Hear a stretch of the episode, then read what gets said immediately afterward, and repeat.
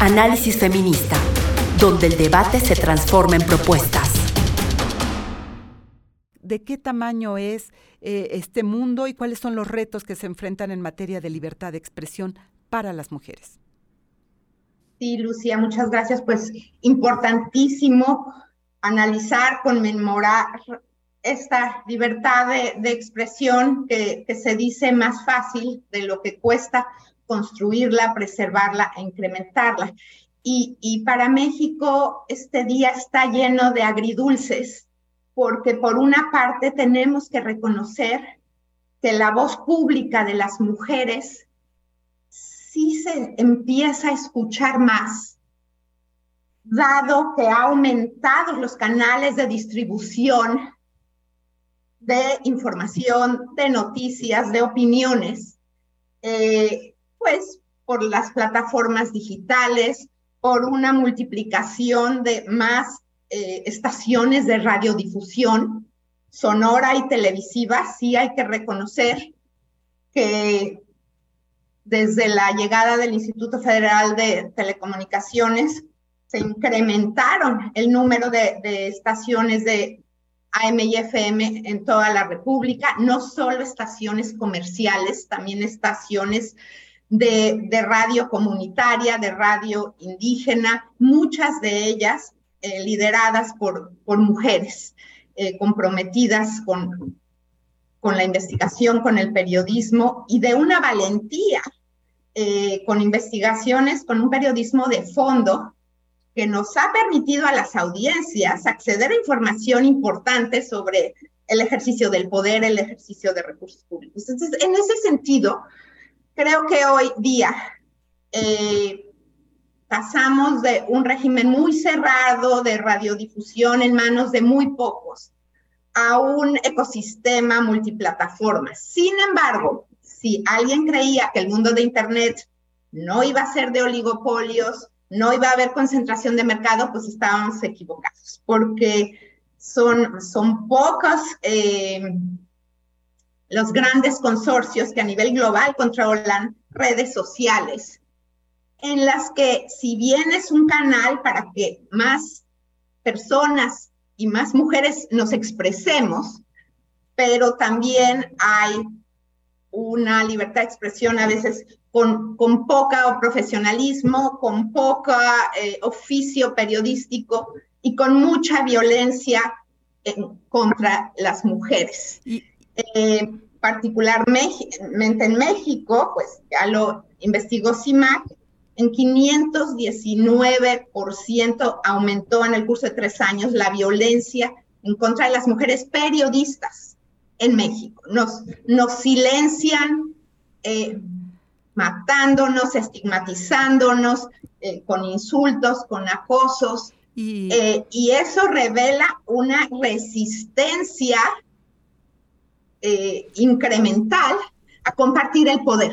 El poder de la opinión, el poder de la voz pública y, el poder de un análisis feminista del mundo. Adriana, querida, sin duda eh, has tocado un tema muy importante que tiene que ver precisamente con las plataformas, con este mundo digital que si bien abrió eh, posibilidades de expresión, para las mujeres también es un espacio de muchísima violencia, como tú ya lo señalabas.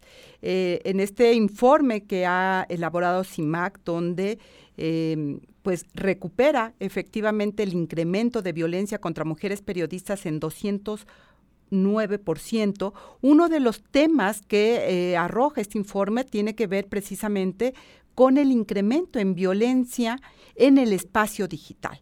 Eh, insultos, persecuciones, eh, con un alto índice de sexualización. El mundo digital, Adriana Labardini, que es una de tus especialidades, se convirtió también en un megáfono de la violencia contra las mujeres, precisamente en el tema de lo que estamos abordando hoy, en la libertad de expresarse en este mundo digital, donde lo que hemos visto son una serie de campañas terribles contra mujeres periodistas en concreto, donde el argumento es lo que menos importa y lo que sobresale es precisamente el insulto.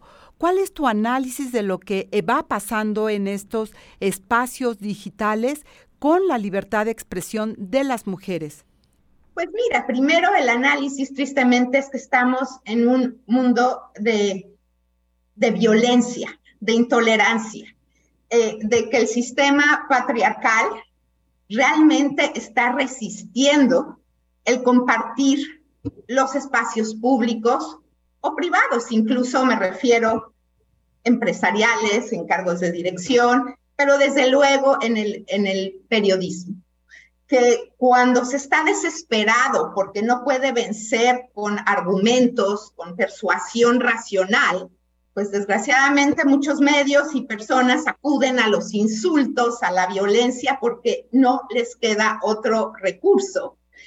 Y pues causan un daño tremendo, tanto a la libertad de expresión de, las personas que tenemos algo que decir, eh, que impacta en la vida pública de todos, hombres y mujeres, pero también impacta en el derecho de las audiencias a recibir una información plural, diversa, a, escuchar, ver y leer distintas eh, visiones del mundo, de la política, de la cultura, de la educación.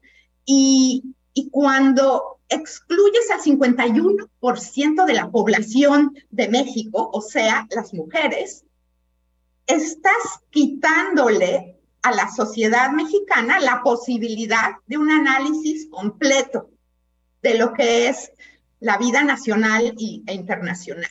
Entonces, y desde luego silenciar a alguien eh, con amenazas, con feminicidios incluso, con eh, privándola de sus materiales, eh, quiere decir que hay un miedo terrible a silenciar la verdad. Yo, yo sí quiero nada más hacer un homenaje aquí mismo a la valentía, talento y seriedad periodística de muchas mujeres mexicanas periodistas que nos, que gracias a ellas, la verdad en un acto heroico, nos han abierto los ojos en cuanto a en los últimos 12, 15 años, cómo se ha ejercido el poder en México, cómo se ha eh, perpetrado actos de corrupción, cómo se han hecho estafas y desvíos de... recursos públicos. Han sido las mujeres que con esta vehemencia